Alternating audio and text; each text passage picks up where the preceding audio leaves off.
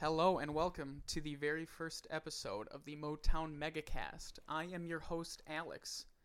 Uh, I'm going to be covering all things Detroit Red Wings, all trades, trade talk, trade rumors, prospects, all that sorts of fun stuff. I'm Paul Cassell. I'm another host. I'm going to be covering the Detroit Tigers, trades, games, and all sorts of other fun. My name is Ryan Caloris. Um, I will be mostly handling the Pistons duties, but I will also dabble in a few other sports, just just like all of us will, to diversify all of our content a little bit.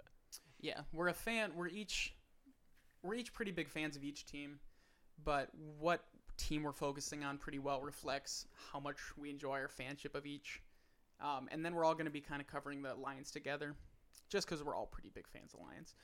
And just so you guys have a little bit of knowledge of how the uh, how each episode is going to go, we're going to start off with a weekly roundup. Each of us is going to give a report on our teams. Of course, we're all going to end with the Lions together. And then we're going to go on to a roundtable discussion, uh, usually a talking point that's hot in the community, or something a little more general just to kind of spark nice conversation between us. So I'm not going to waste any time. I'm going to get right into my Red Wings talk. Um, we're right in the middle of the season. We're about halfway through. Uh, we're starting to get a pretty good sign about how these free agencies are turning out, how the players are turning out, how kind of these picks are heading out. Uh, over in the SHL, actually, I kind of want to focus on there. The defensive core seems to be rounding out very nicely. We have Albert Johansson and Mo Seider, which both lead the SHL in even strengths goals for defensemen out of the last six years.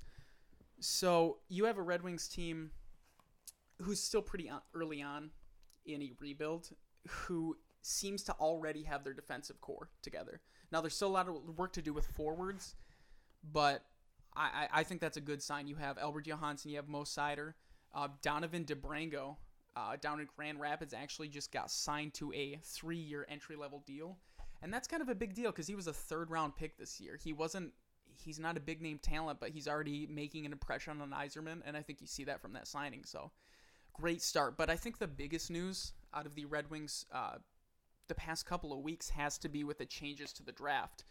Uh, it was up in the air whether or not we'd even see an NHL draft this year. There was talks. Even Steve Yzerman, GM of the Red Wings, wanted to push it off to next year, just because of the challenges with prospect. Just looking at prospects this year. I mean, we couldn't watch half of them because their leagues didn't play. The OHL, the WHL, a lot of them didn't even play, and if they did, it was later. So, but it looks like they are going to have it in the summer, uh, in June. And with that, we have a couple of rumors about changes to the NHL lottery.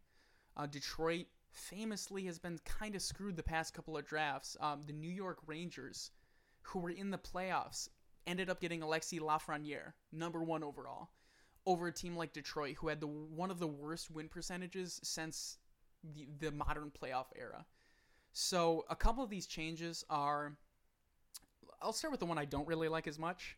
Its teams would be limited to no more than two lottery wins in a five-year period.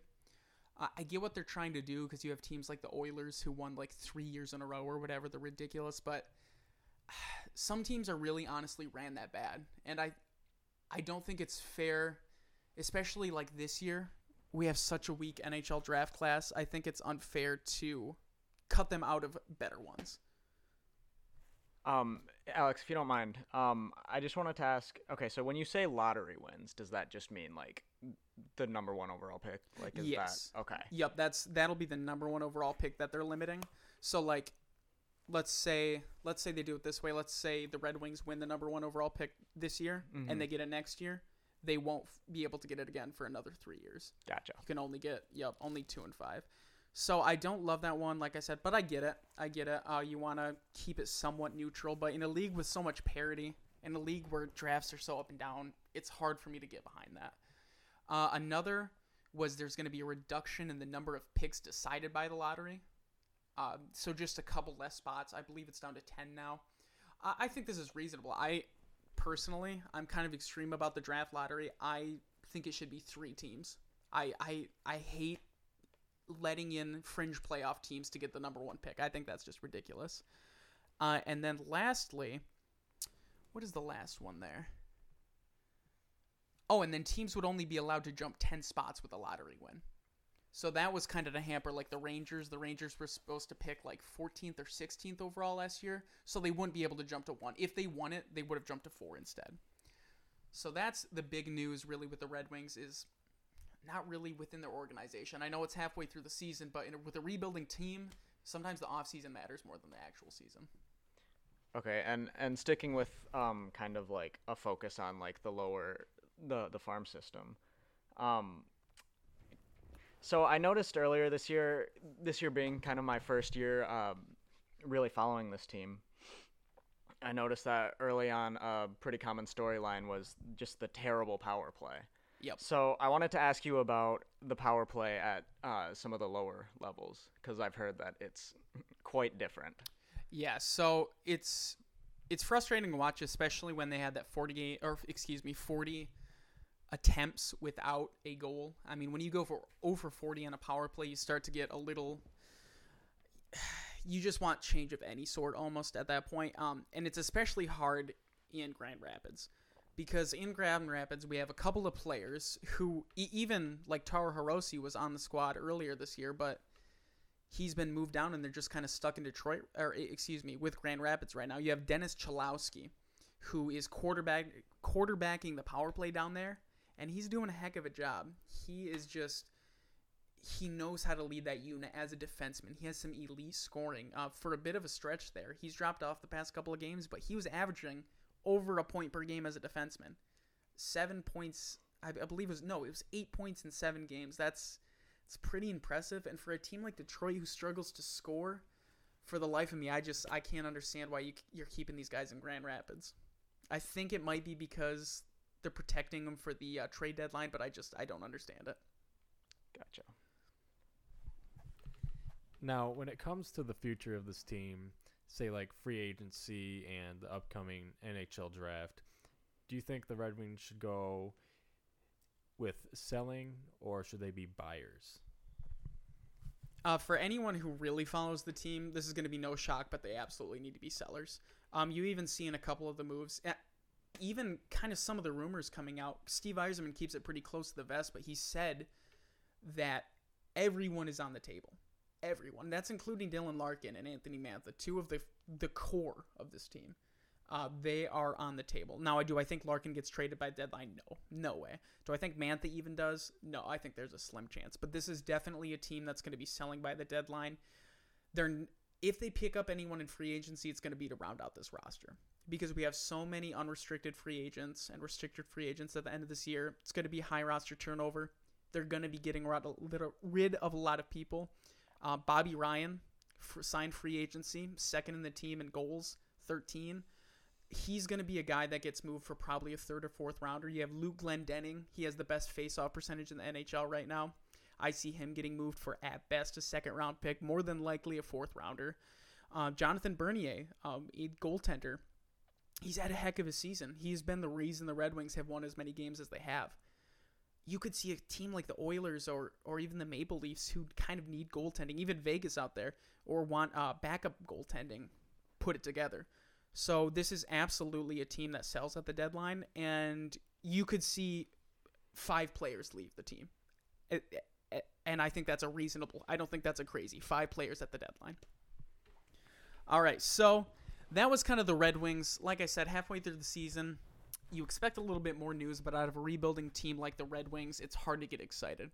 So we're going to move on to another rebuilding Detroit team in the Pistons. Ryan, do you want to talk to us a little bit about Pistons?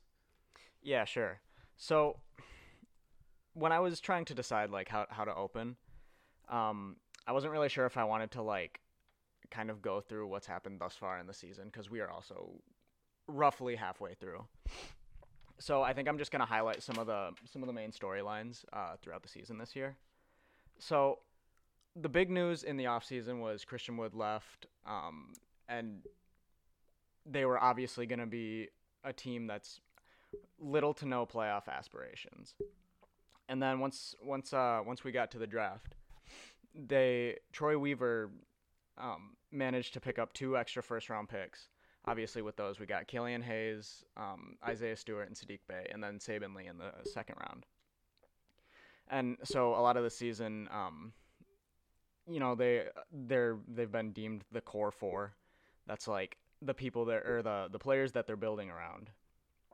And then on top of that, they had some some really good like reclamation project type signings with Josh Jackson. Um, Jahlil Okafor would probably fall fall under that category, and then later with the Dennis Smith Jr. trade in the year. So essentially, it thus far has been player development, competitive losses, and kind of breezing through this first part of the rebuild.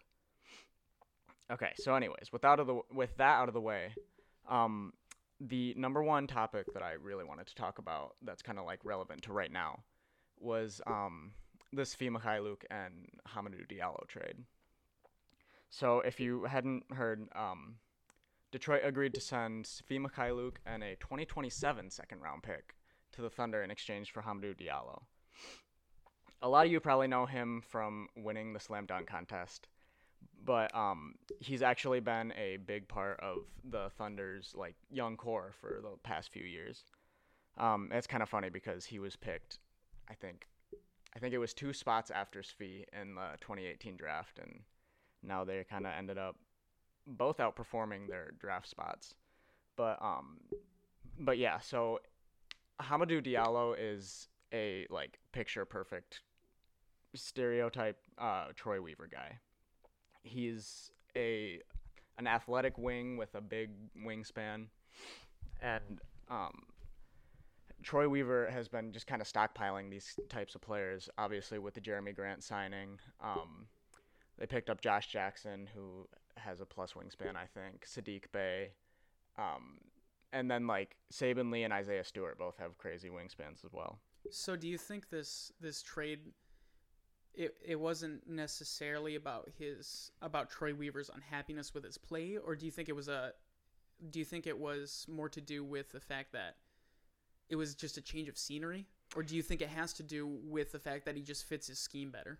Yeah. Um, one thing I'll say is um, Troy Weaver has not been shy about just getting his guys, the type of guys he wants. So, like we've seen him, you know, ship out Luke Kennard on trade day, or on on draft day, sorry, and um, Bruce Brown also he got shipped out. He was part of the old regime. Um, but yeah, uh, everybody knows just how quick Troy Weaver turned over this roster, and it's clear that he's not done yet getting his guys because um, Troy Weaver was actually the GM at um, Oklahoma City when they drafted Diallo. So yeah, he's he's definitely a Troy Weaver guy, and he fits the mold as to what Troy Weaver looks for. So, so I think it was definitely more about getting one of his guys. Although Svi has underperformed a little bit this year because his his benchmark, his shooting is uh, I think it's down to like 33% this year, which not really what you're looking for in in somebody who that's kind of a one-dimensional like that's what they do. So I think it was more so wanting to wanting Diallo, but I think it was good for Svi too to kind of get a change of scenery. All right, and then kind of speaking to the the roster changer change up that we've seen. Obviously, Derrick Rose out of there, Blake Griffin um, with the Red Wings, we've seen them sign a lot of veterans to try and mold the team. Who becomes veteran leadership for a team this young? Like who who is going to step up in that role that a Derrick Rose or a Blake Griffin would have been in if they were still on the team? Well, I think it absolutely starts with Jerami Grant. You know, they uh, paid him twenty million a year to come in and and be a leader essentially alongside Blake, who obviously is gone now. So definitely, um, that was part of what uh, Jerami Grant was signing up for was to be one of the best players, to be a leader on the team. But um, so yeah, definitely starts with him. I think he's probably who you would expect to really be like, you know, rallying the troops or whatever in the in the locker room right now. Um, I think definitely Mason Plumlee is also one of the guys that's gonna have to take on a leadership role here because um, well, for one thing, they signed him to be like a veteran presence, and and that's never been more true than now with with like you said, Derrick Rose and Blake Griffin and all these other guys leaving. Um, and another name I wanted to mention is Delon Wright because when Troy Weaver signed this guy, he was originally like he was just gonna be there to be a secondary ball handler and relieve pressure from uh, from Killian Hayes. Um, so he, he wasn't really slated for for any type of, of a leadership role necessarily. Now, obviously, there's always players who you might not expect who are like great leaders in the locker room, but from like a from a play standpoint, he wasn't necessarily supposed to be like one of the top guys. But with Killian Hayes' injury, he slotted into the starting point guard role like seven games into the season, and you know you can't. You know they always compare point guards to to quarterbacks, where like they're kind of the initiators and and they're They run the offense. yeah, yeah, exactly. So so he definitely had to um, take on a role like that, um, kind of involuntarily, but I think he's done a great job as far as I can tell. So Now the Pistons are just a couple years removed from a playoff run. Sure, they were the eighth seed in the East, but that's one of the better teams we've seen in Detroit over the ca- over the course of the last decade. What do they have to do to even get back to that? Um, well, when they eventually find playoff success, I don't think they want to model it after that year No. because if we're being honest, the reason that they made it to the playoffs was because Blake Blake Griffin, Griffin sacrificed his knee yeah. for the team, and it was it was really uh, as much of a one man show as it can be in the NBA. Well, and I think that part of what Troy Weaver is doing is trying to do the exact opposite that pass management did. He doesn't want to just have short little playoff runs that will sell a couple of t-shirts. I think he's going he's trying to build a core right now. He's not trying to just go back to the playoffs. Yeah, yeah, he's definitely starting from scratch, and you can. We've seen that just so many times with all the different moves they've made. I think um, Sekou Doumbouya, who was their draft pick last year, is the longest tenured Piston right now. So that goes to show kind of like He's tearing down. yeah what yeah. what Troy Weaver has been doing like he is starting from square one that's for sure All right, and now after Pistons talk, we're going to move into the Tigers with spring training around the corner. You want to talk to us a bit about it, Paul? Yeah, the Tigers have been one of the worst teams in all of baseball for the last few years. A couple years ago, they had over 110 losses. They were the worst team in all of baseball, and it really wasn't even close. Last year, they did a lot better, but it was just a 60 game season, and there's very little to judge off of that. The Tigers improved. They weren't the worst in baseball, but they still have a long ways to go. One of the bright spots of last season were pitchers Tyler Alexander and Casey Mize. However, during the early start of spring training, these two pitchers have just been meh at best. However, one should realize is that they have all pitched less than 10 innings in spring training. They have not done a lot. So don't look at statistics. Like the NFL, a horrible preseason can end up being a great regular season and vice versa. In the batting rotation, you have Candelario and you also have Willi Castro, who are great bright spots. And that's what the Tigers have been lacking are hitters that can hit over 300. And if they can get a couple more of those guys, like a Miguel Cabrera, to get to 300 average and have a three or four guys hitting 20 home runs with a lawn, with great pitching and decent bullpen, they can actually get to the postseason. But it's going to be a very tough road. So you think so you kind of answered my question was going to be about how much stock we should put into um, into the Tigers preseason, but I think you kind of hit that on the head. You said, I think rightly, um, we've seen it. I think the NFL is the perfect example, especially with Detroit fans. We're always going to be reminded of the 4-0 preseason before 2008. Every time, without fail, that's going to come up, and I think that's important to remember. Um, I mean, even getting excited, fans were getting excited about early spring training. Uh, we wrote that a week ago. Week later, they're already with a losing record in the uh, in spring training right now. So I, I I agree with you there, but so a postseason run you believe is possible this year? I believe it's possible. I say the Tigers have about a 10 to 15 percent chance to make the postseason, but I put it at less than like three percent to make the World Series or even win the World Series. So you're saying there's a chance? There is a chance, but it's like a one every 30 years type of chance, but it is possible. And I think you spoke a little bit of the hitting, but am I right in saying that the future of this team seems to be dependent on that pitching core that's developing right now? Yeah, it's definitely depending on the pitching core because let's face it, the hitting core they can't hit home runs. Everybody on the Tigers team is incapable of hitting home runs for the most part. I don't expect to see anybody hit 40 home runs on this roster. I Oh, come on now, Paul. We've seen a few flashes in a pan in uh, in this spring training. Wouldn't you agree? I would agree, but I think 40 is a bit of a stretch. You might see a guy or two hit 30, and that's saying a lot. Now, that's fine if you have several guys hitting 300 or better, but these guys don't. So it will be Tyler Alexander, Casey Mize, Buck Farmer, Michael Fulmer. They need to step up. If they can't step up, if they can't have ERAs below five, really ideally below 3.5, it's going to be a long year of 90 to 100 losses for this team.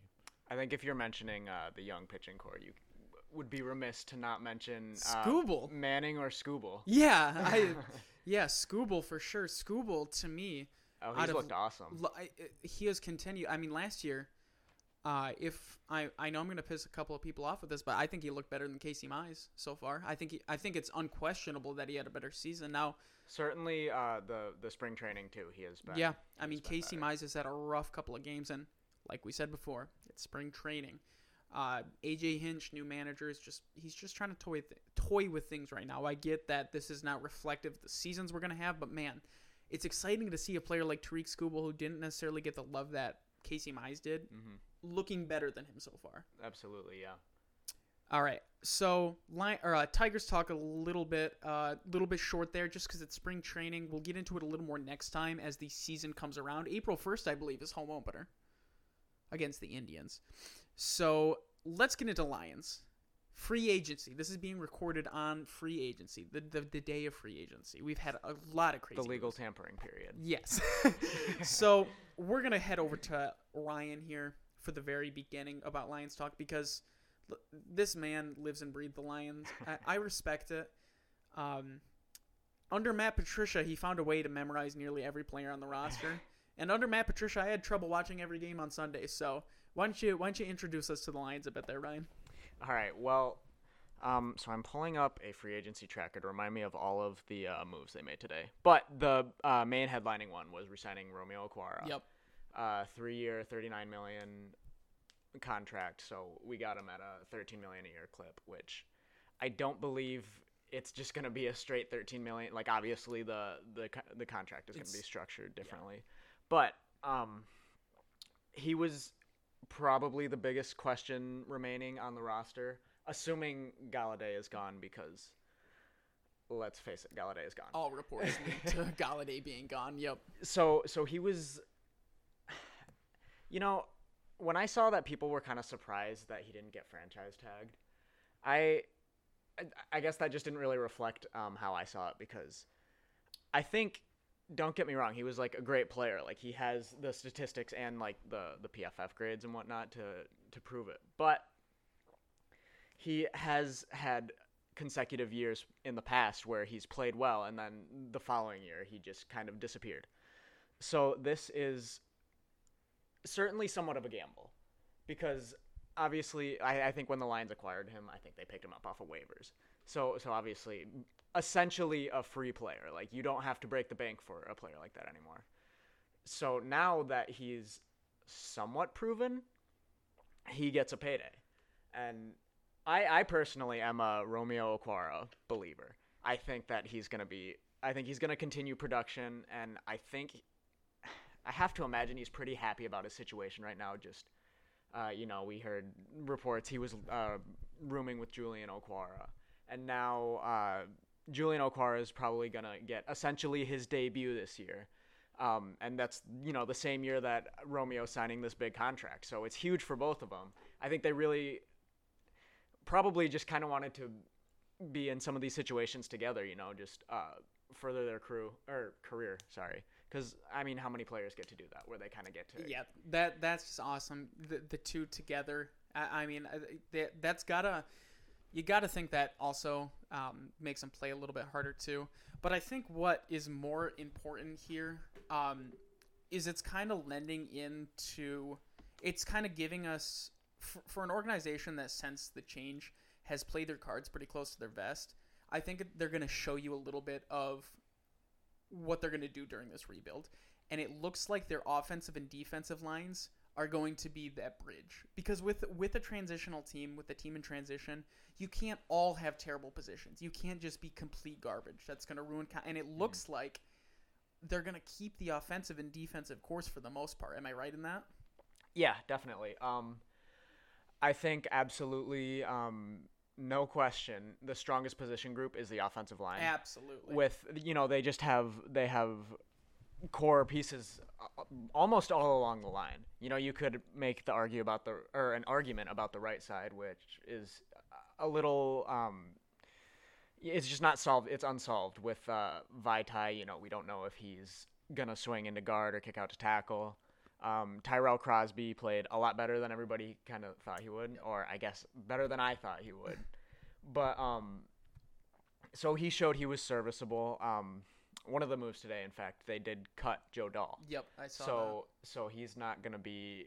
And, and what Joe Dahl provided when he was here, he provided uh, just very impressive positional versatility, where he could play any of the interior positions. I don't know. Maybe he could kick out to tackle in a pinch. Probably don't want him doing that, but the point remains. You know, he was a very versatile guy, and it seemed like the 2019 season he was kind of finding his footing and like getting ready to break into like a full-time starter role and then last year he just got beat out by Oday Aboushi. So it, it seemed like after that it was like I don't know.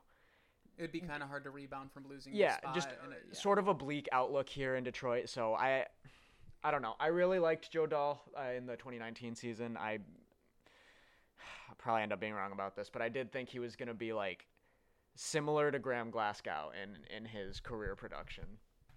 But um, but yeah, I think now one thing I do want to bring up with the defensive line is um, because of the the cap situation this year, where um, I think the official figure was like 180, 82 maybe? Some around 180, uh, 180 million and that was down, you know, almost like between 15 and 20 million from last year. So that's very significant. And so what we've seen this year is we've seen a lot of just cuts that would not have been made um, other years, and and two of those uh, cuts, potential Lion players who are on the along the defensive line, is Danny Shelton and Nick Williams. Now those two were your starting defensive tackles last year. You know, um, Danny Shelton was more of the nose tackle, like run stuffer. Uh, Nick Williams provided a little bit more pass rush, but didn't really do anything against the run. But um, so they are potential candidates for cap casualties. I um, I forget how much exactly they um, save by being cut, but I think um, I think Nick Williams is a no-brainer. I think you need to cut him because I, I mean, I mean, he obviously played significant snaps and he didn't lose his job, but he just isn't a plus defender in the NFL. And I think there are other avenues you could explore. Uh, Danny Shelton, on the other hand, I don't know. I, I'm of the camp that you shouldn't. If you have a nose tackle in house that can that can really like play well and you know he's huge, he fits the mold. I I like him. I want him to stay, but he is also a candidate for for getting the axe. So you think? So I mean, with this season, it doesn't. It almost does seems like no matter who you are, you're in danger of being cut. Not not literally. There are obviously some untouchables, but man, we've seen some just absolute slaughtering around the NHL or NFL this entire week. It's been rough. So do you think those yeah. are the two prime candidates then? Um. So they, I would say, as of right now, I can't think of anybody else who was one of like the main main uh, cut candidates because we've already seen uh, Justin Coleman. They announced they were parting ways with him. Trufant, I think, might have been the first one. Yep. Um, Both of those not shocking at all. yeah, and and I think it was necessary. I think what uh, just really quickly to touch on the cornerback situation. I think um you know, you could have kept Coleman if you believe that he can thrive under this new regime. You know, we have Aaron Glenn as a defensive coordinator, uh, previous Pro Bowl uh, defensive back in in his playing career, and then Aubrey Pleasant from the Rams. So so we definitely I think we have people who can develop uh, DBs, but I just don't think that Coleman was necessarily a priority. I don't think they were prioritizing uh, putting a lot of money and resources into the slot corner or nickel corner because you have guys that you can re-sign like uh, uh, Darryl Roberts who who can play um, slot. So so yeah, I think um, we've almost seen the end of the the gruesome just cuts yeah. but um but yeah watch out for those two because there's no guarantee of their future on this lions team Yeah, no, and and I actually love the way they're doing the rebuild right now. Um, it, it reminds me, like we were speaking earlier, Troy Weaver just obliterating the roster. I mean, they're tearing this roster apart. Uh, they are tearing it down from from the walls, and I'm glad. I'm glad that the Ford family accepted that uh, because I was a little worried at the end of last year um, when they bought that they could be playoff contenders. I, I don't think there is a realm where last year's Detroit roster excels in the playoffs, wins one playoff game.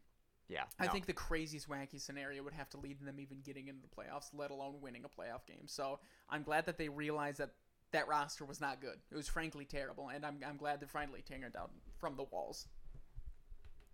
Now we're entering the Jared Goff era in Detroit. We are going away from the Stafford era. And the Lions have gotten Jared Goff a decent offensive line. And Stafford really struggled throughout his time of, in Detroit with having good offensive players around him. What moves do the Lions have to make in free agency so Jared Goff can have success throughout the next couple of seasons. Wide receiver. yes I mean that their wide receiver core is the worst in the league almost. I'm yeah and it- and it went from it wasn't like a worst to first situation but you know last year more so the year before when Kenny Golladay played the entire season but yep. the one-two punch of uh, Golladay, Golladay, and Jones, and then Jones. Amendola in the uh, in the slot. Sorry, um, those you know how quickly all that vanished, and now we're left with scraps. Yep. So obviously, um, they. Quintez Cephus Hey, I like Quintez. I do, I do. But my God, when he's QB one in the room, I get start to get a little nervous. um, but yeah, um, I think I definitely think they're better suited um, going after that main target in in the draft. I I see Paul and Alex's face faces sinking I'm sick. because they staunchly disagree. I but- just Uh, let, let- let me make my argument. okay, okay. I mean, okay, it's it's gonna be a pretty basic argument, but uh, this this class of receivers, you just you don't get this every year, you know, and and I think you truly have uh, three guys who who are true first round like top fifteen talents, and anytime you have that, and you have all of these teams that need a quarterback, you're in a situation where you don't need to draft a quarterback this year. So if you know if you see a run on quarterbacks in the first four picks, I mean, in general, there are four uh, first round worthy quarterbacks. I mean, I understand what you're saying for sure. I, wide receiver is such a need, and this is this is a very good year. I mean, there are so many guys at the top. It's going to be a fantastic year. It's just always a hard sell for me at the beginning of a rebuild. Uh, let's say this is even a year later. Let's say this is a couple years later. It's a lot easier for me to buy into getting a couple of skill guys to get your young quarterback going. But I, with Jared Goff not being the future, I honestly don't care if he's throwing to players playing in a local Detroit high school team. I just I don't care about the, the receiving core this year. And I get what you're saying. I know we need skill position. I know we need wide receivers for the future, but man, it's it's just hard for me to start getting weapons right now. Okay. What if Jared Goff was the future? Don't you dare. don't you dare. I mean, okay. Jared Goff is is a Brad Holmes guy, you know? I know. I, there are so many obvious, you know, he, you know, oh, this guy was pounding the table for Jared Goff. You know, we've heard all this, but in reality, like they, the the the new regime has given us no reason to truly believe that, um, that they don't want to like really explore this option of Jared Goff being the guy for the future. You know, he's 26 years old. And uh, yeah, he's 26. He led a team to the Super Bowl. Uh, you could make arguments about it, but anytime you lead a team to the Super Bowl, I mean, right? I, I'm not. I'm not going to trash talk the kid because I think Jared Goff gets a lot of hate and he is a great quarterback. I mean, he is a fantastic quarterback, but a 26 year old starting a roster rebuild this bad, it's just hard for me to get behind him being the future. I I wonder if they're kind of their trickery with, you know, we might go with Jared Goff. I wonder if that's more to get someone to trade up for him. Smokescreen. Yep, I'm thinking this is a classic smokescreen. Maybe oh, we might pick Justin Fields. Oh, let's say let's say Fields or uh or God help us, Mac Jones falls to our spot. Let's say we pick him up. I think what the Lions do in the first couple rounds is really going to tell us which direction they're going to go. If they draft multiple wide receivers in this draft, I think they're thinking about Jared Goff being the actual future, especially if they draft a quarterback. They're not not thinking about Jared Goff being the future, but they are thinking about this year's quarterback being the future. I would like them to do defense and go away from Jared Goff in a couple of years. But if he is lighting it up, then always keep the window open. Okay, so let me ask: um, Do you think there are any defenders that are worth a a top ten pick? Because this year it's clear that offense reigns supreme. You know, all these top picks are going to be offensive players. So, so who is there anybody you would be comfortable picking um, at number seven? I would be comfortable with the Lions picking defense in the first round, unless they traded down to mid first round. And I think that's what they should do because if everybody's going after wide receivers and quarterbacks, and you're not really looking for one, why not trade down? And so wait, you want to trade defensive player? Oh, oh, okay, okay, gotcha. Um, yeah, I agree. I do want to trade down. Um, That's Alex, that's ideal. I was gonna say, why don't you talk a little bit about your feelings on trading down? Trading down is the best possible scenario. I mean, they're just. I think we are going to see a run at quarterbacks this year. I think the Jets are going to pick up Zach Wilson, number two. And we'll talk more about this later as the draft approaches. We'll get into that a bit more. But I'm going to give you a hint here. I think that the Jets are going to go for a quarterback. I think Carolina is finally done with the bridge. I think they're going to go to quarterback. If they don't get uh, Deshaun, I think then they pick up. Qu- I So- think that's a possibility. So okay, okay, so that uh, kind of opens the discussion of: Do you think they're gonna trade up, or do you think they're gonna stand pat? Because they have the number eight pick. We have number I think seven. they trade up. You think so? I don't know if it's with us, but I think they trade up. Um, I know uh, Miami is also in like a kind of prime spot to trade up, so that's that would be a possibility. Yep. Yep. Uh, Um, uh, Tua, or, uh, they're not in love with Tua. They're- Yeah. They're, not in love with him. I, I personally, I think it's a bit early to start making judgment calls on him, but like, but I understand with with the amount of talent that's in this year's QB, like this is a pretty talented room of QBs here. Right. I mean, I'm not sure. Mac Jones, I don't, I really don't, I don't love that talent. I mean, I, I think he's the most pro ready, but I think that's it. I you think, he has he's the more pro ready than Trevor Lawrence. I he's definitely not as talented as Trevor Lawrence. Okay, maybe he's not as pro ready, as Trevor Lawrence, just because I see Trevor Lawrence as an outlier. But in terms of just Yeah. slotting into a team like the Patriots or a, a team that already has a well-established offensive system, Mac Jones just seems like the guy. I don't know why he just has the just the just slotting in and just Yeah. doing above average for the first three years and then stopping. Sure. Yeah. Um. Yeah, I agree. But answering your question earlier, a defensive player that I'm comfortable with them picking the top 10. I don't hate Micah Parsons. I I know a I had a feeling you were gonna say Micah Parsons. I love Micah Parsons. And- I love and with the amount of linebackers we have in the room now, I mean, we're gonna have to pick up a linebacker. Absolutely. Why not make it? And okay, my dream scenario: we stay at seven, but Penei Sewell falls to us. I love him. Yes. I love him so much. Absolutely. But more realistically, I want to trade down. Right. Um, I think I, I don't think there are very many things that all three of us will agree on wholeheartedly, but I No. think this is one thing: trading back as many times as you can. Oh, I think all of It- us ca- will just. Absolutely. Every uh, trade back as much as you can. Yep, absolutely. As Stockpile these picks. Break the draft. When, I'm sorry when you when you have Pull a Sam Presti. the draft this year it's just it's not and i hate picking 5 through 10 i hate that because you get the you, you have to like you have the pressure of getting a top 10 talent but you also can't play positional you have to just go for the best talent sometimes so Yeah. like last year the lions get mocked for taking position because they were picking 3 they needed cornerback but picking cornerback at 3 is a little rough i just it's so hard picking at that when you need positions and you can't just pick the best player. I, it's just a hard spot. So I agree. Just trade back. Um, so we kind of totally shifted into draft talk. Do you guys want to continue this, or do you want to kind of go back to the free agency talk? Let's let's save that for next week. We'll we'll have like a draft spectacular of some sorts coming up where we'll really get in because I need to dive into some of the depth of the draft. I cannot wait for that I- personally. I know you have already done it, Ryan. I've been focused on the NHL draft because Yeah. I'm a maniac. I'm a Right. masochist.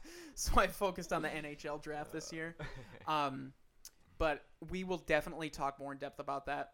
I think that's a good conversation to have, though, and it shows you a little bit of our feelings because uh, we have quite the difference in philosophy about how we should go about drafting. For, for I think for the most part. Yeah, and I don't know. I, th- I think there's definitely some overlap, but like, definitely, yeah, we don't agree on everything. Which you know, So how how fun would draft coverage be if everybody agreed on that? No, no. The best part is hearing them yell at each other. So now free agency, uh, for me at least, a little less he- hotly contested.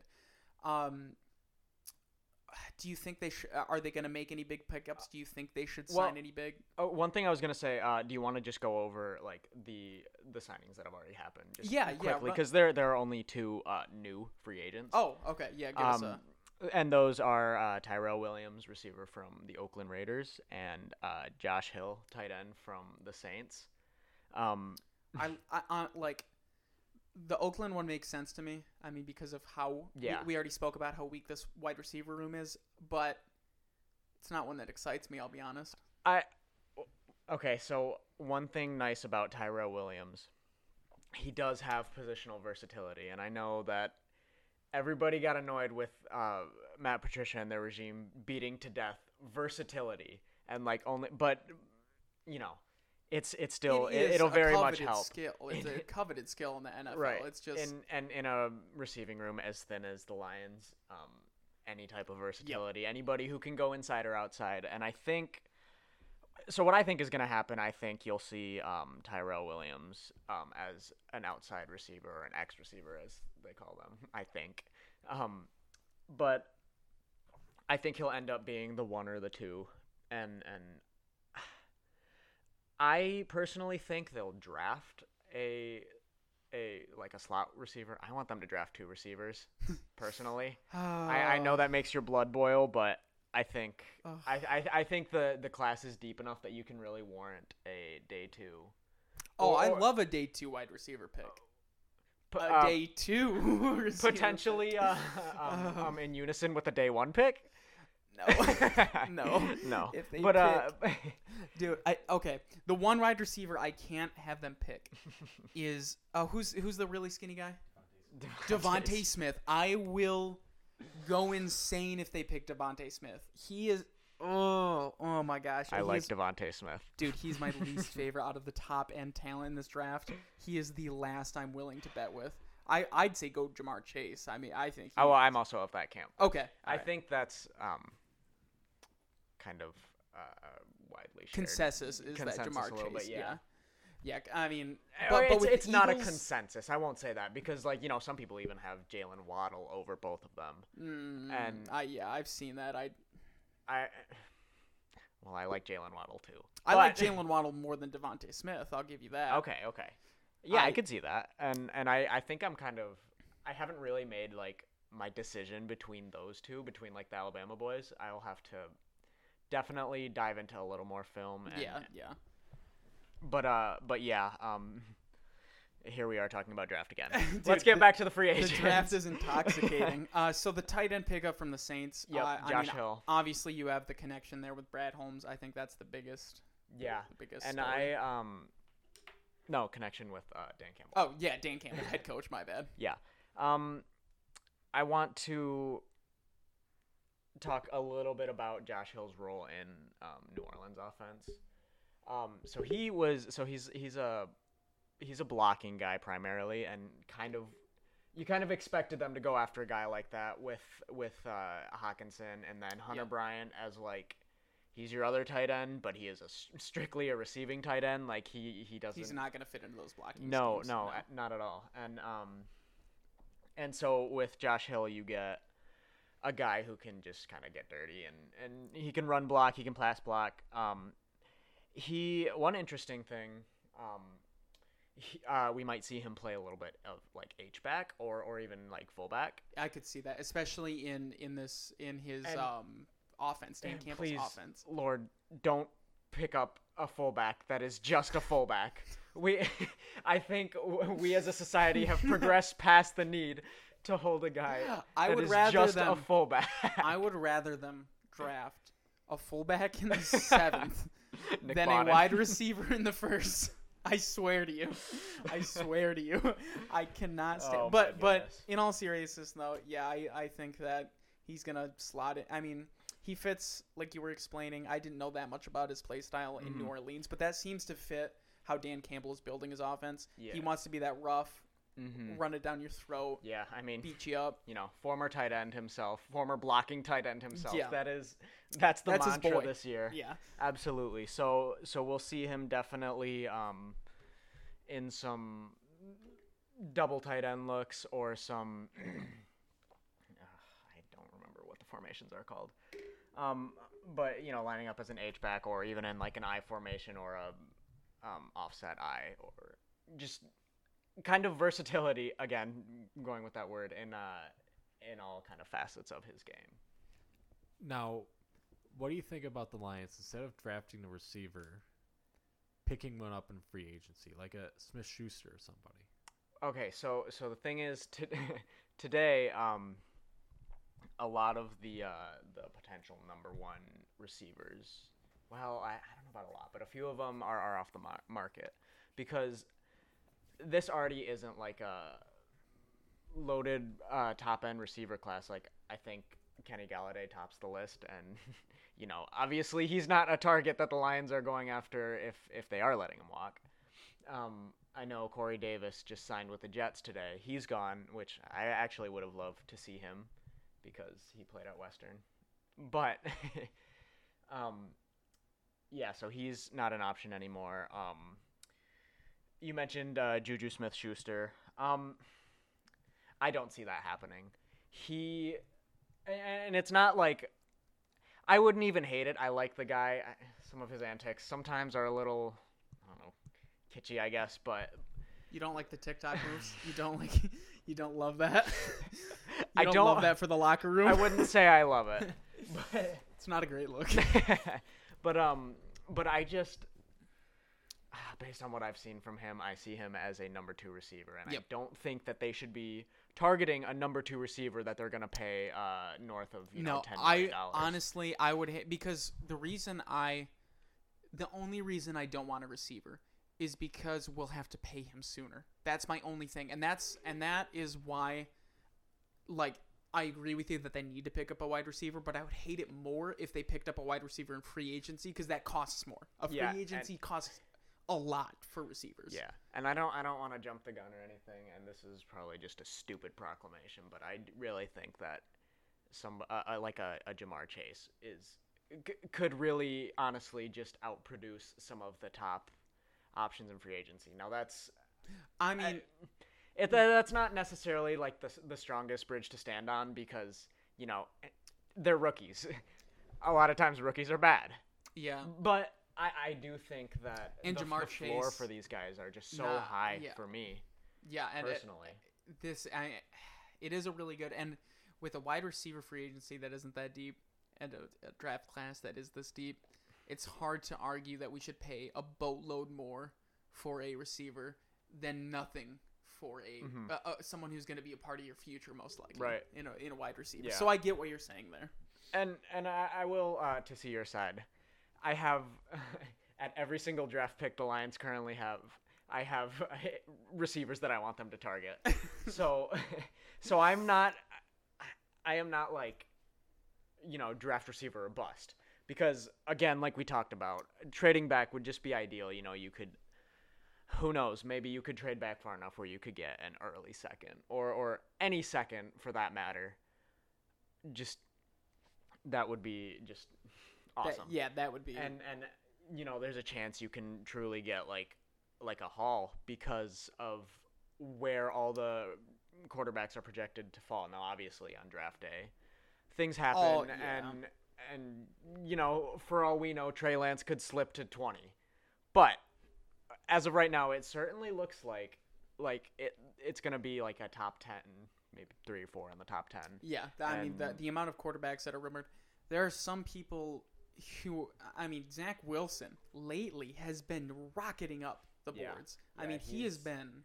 He's as close to a consensus number two as we have. Yep, yep. That's for sure. he is he is the closest thing, and then you get a little murky when you get into those three because you talk yeah, about because you got the Dolphins who don't need a quarterback, um, and they are just absolutely loaded when it comes to draft capital. Yep. They have been for so long, and you know they can they take they're a couple of those hits and misses. yeah, but to. and they're in a prime opportunity if they want to just load up even more, and Yep. and you know, so that would be an awesome position to be in. But we do find ourselves still. It, it could be a lot worse. Patricia, Yeah, that's yeah. that that'll do something to a team post Patricia. Oh, we don't have to talk about Good. Matt Patricia. Good lord, that really did something to the team. All right, so let's move on from free agency a bit. We got the Lions coverage down. Let's do. Let's get into the roundtable a bit. I'm very excited for this. I'm excited for it too. I think we've got a fun topic for first episode.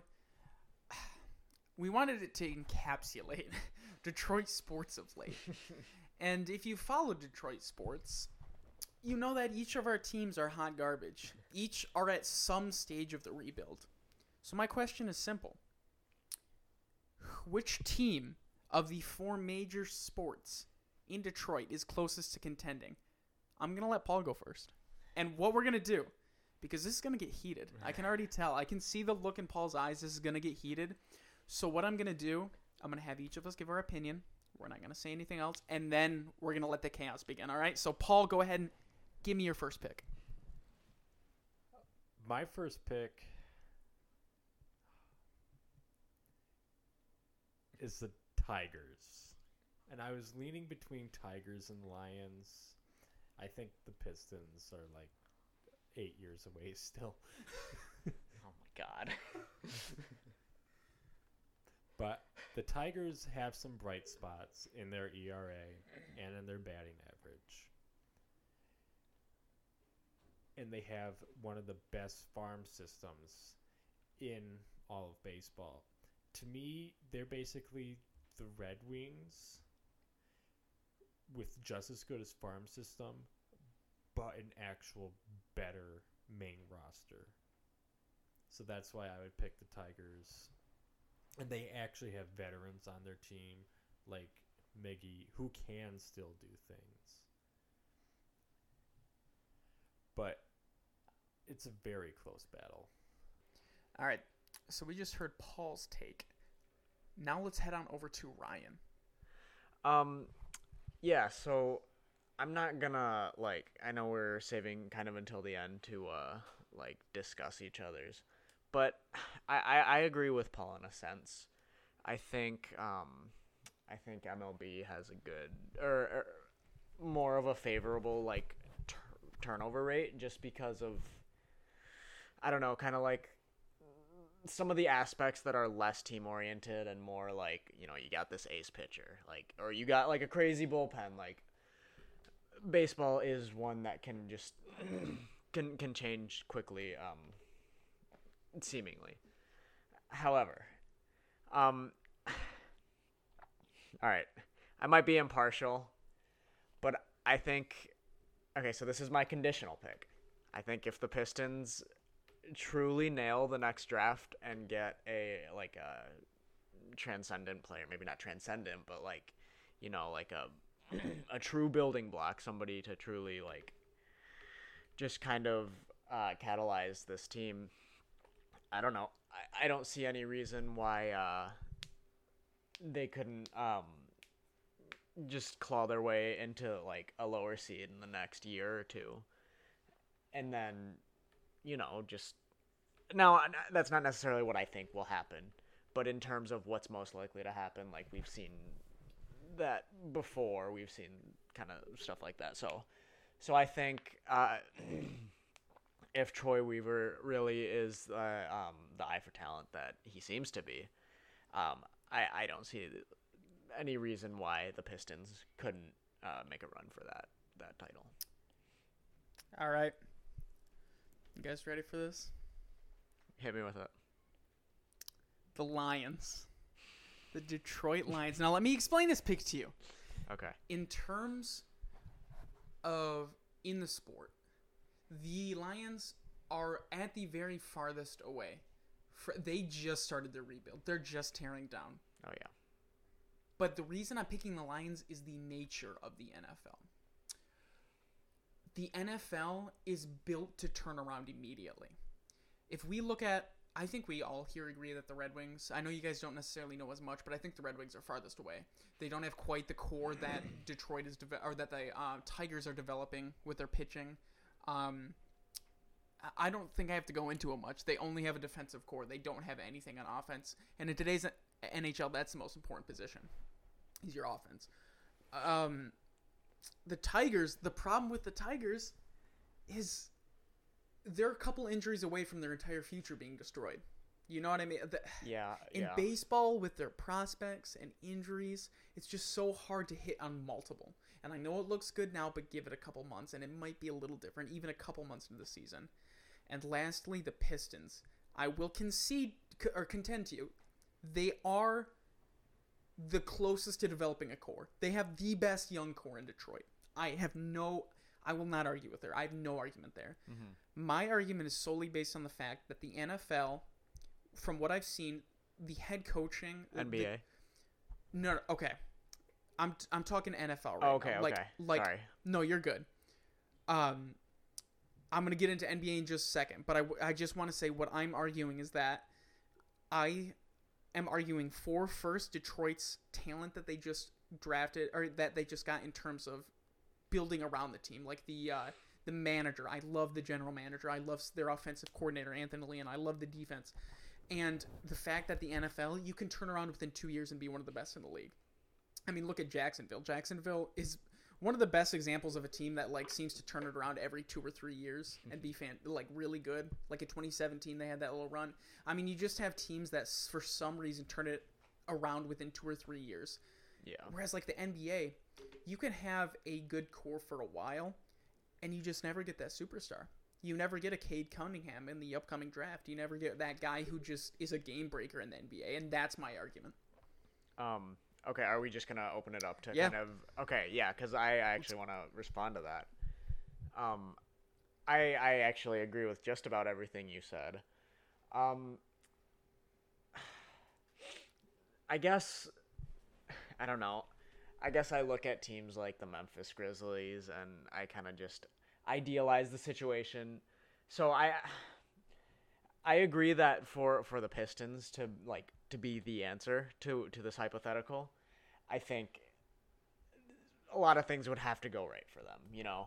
And and even with like the core that they have, I absolutely what you said like this game is is a it's a superstars game, you know. You need like what think of one contending team that doesn't have uh, The- like a The Pistons are in a pretty similar spot as the Red Wings right now, except a little far forward. That's why that's why I agree that the Pistons because the Pist the, the Red Wings have the start of a good core, which is the the Pistons have a good core. I I dare to say at this point already they have a good core, Yeah. and they just don't have the superstar talent. I th- like like you're saying.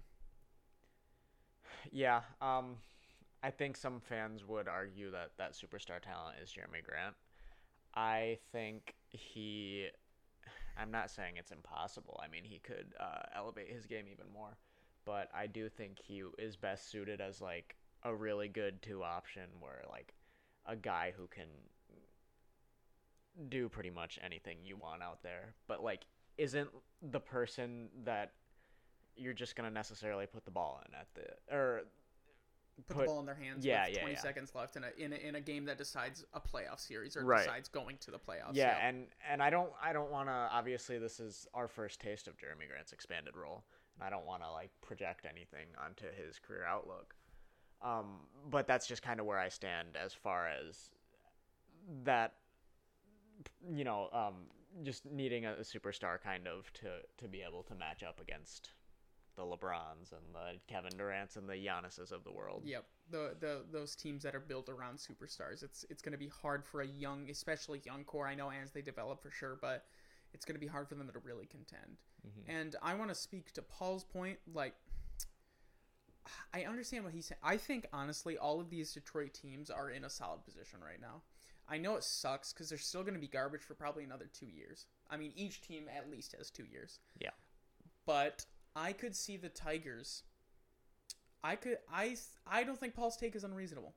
I could see the Tigers being they also have a solid core developing right now. Uh, it, like he was talking about, if that it depends on the pitching room t- coming together, and that's why I didn't pick them. Is just because hitting on pitchers in the MLB is just so weird. Yeah. I just I can't bet on that. I think that's my biggest problem. Yeah. Well, one of the reasons I picked the Tigers is because you see it in baseball all the time. Teams will go from first to worst or worst to first just about every season.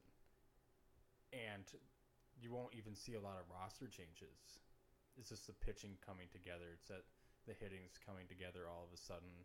Is that they're winning those one, two run games. While, especially like in the NBA, that takes a long time to get a core. I mean, look at the Warriors. Look at the Heat. They had a big group of people to build a dynasty around. And if you can't get two, three great players, you're not going to compete at the top level. You might be a playoff team, you might win a series, but that's not really special when you have 16 teams going to the playoffs compared to 10. Now, I kind of want to change the conversation a bit because we are talking pretty clearly. All of us are talking about playoffs right now, contending for like a playoff series. Mm-hmm. What about contending for championships? Does that change your answer at all? Um. Yeah. Um, the Pistons aren't going to be the first ones to win a championship. I don't think. I, basketball, really, I think the way they format their playoffs, they really do set it up to be, you know, more or less the team that really deserves to go and Yep. like the best team. I don't know. There, you can make an argument for any sport, probably, but, but yeah, uh, NBA championships are just. I th- I think if we're talking championship contention, Uh huh. that's where I switch to Paul's because you'll see teams make a little run in the playoffs in the NFL, like I was making a like I was talking about, but they don't necessarily get to the Lombardi. You know what I mean? It's Right. rare when like you get a wild card like the Giants in 2007 when they just were you know Mhm. you get those Cinderella stories. It's a little bit rare. Whereas, well, even in NHL, see, it's for me, it's between the Red Wings and the Tigers, but I, I just think the Tigers are a little bit closer. So I think I, I think they're going to be the first team to win a, a title in So- Detroit. So okay, so let me clear this up. So essentially, you think that um, kind of I guess the odds don't necessarily sway in either one, just as the sport itself, but because of the team the Tigers have, that's why you're picking them. Yep, because of the team, I think in terms of core development, the Tigers are further along than the Red Wings. Gotcha. Essentially, yep. Just because, And- like I said um, earlier in the podcast, the Red Wings defense is the only core they have together. Mhm. You know, they have Albert Johansson, they have Mo Seider, they have um, Philip Hronek, who's still at, he's still so young. He's leading the team in points. He has time to develop. Um, don't don't abandon a player like that just because he has a rough season. But oh, what I'm getting at is, I think the Tigers just have one of the better. They have I don't know, they just something about that pitching core. I really like it. I mean, Tarik Skubal has already looked great, like we talked about earlier.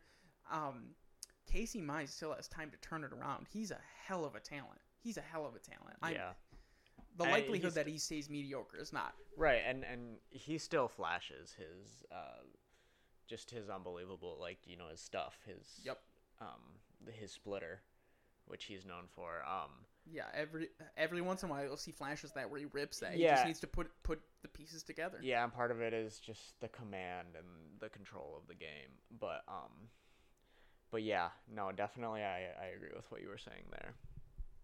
Yeah, if we're talking about championships, uh, let's face it, the Pistons are two decades away from that. Uh, the Lions, they could make a run for the division somewhat in the future. It makes me want to pick the Lions because once you win a division in the NFL, it makes your odds going to the Super Bowl pretty much all you have to do is win three games. It's not that difficult. You have to get very lucky, but it is just a one game series. It's not a seven game series like the other sports. The issue is it's the Lions, and I think they're cursed, and I don't think I'll ever see them win a championship. I think I'll see the other teams win multiple championships within the next 50 years, but the Lions will never. I think you made some solid points there until you sounded like a just like a six year old who tweets same old lions on Twitter all the time. I get what you're saying, Paul. It it you know, it rips my heart out and I think SOL when I watch a game where they just they have it or they come so close or they just lose in the most Lions way fan like the Atlanta game always comes to mind. the only game I couldn't watch last year because I was working. The I mean I, and I'm talking the one couple years ago. Oh, okay. That one, I mean, that one was bad too. yeah, which terrible Atlanta loss. uh, um, like I get what you're saying, but that's not a valid argument.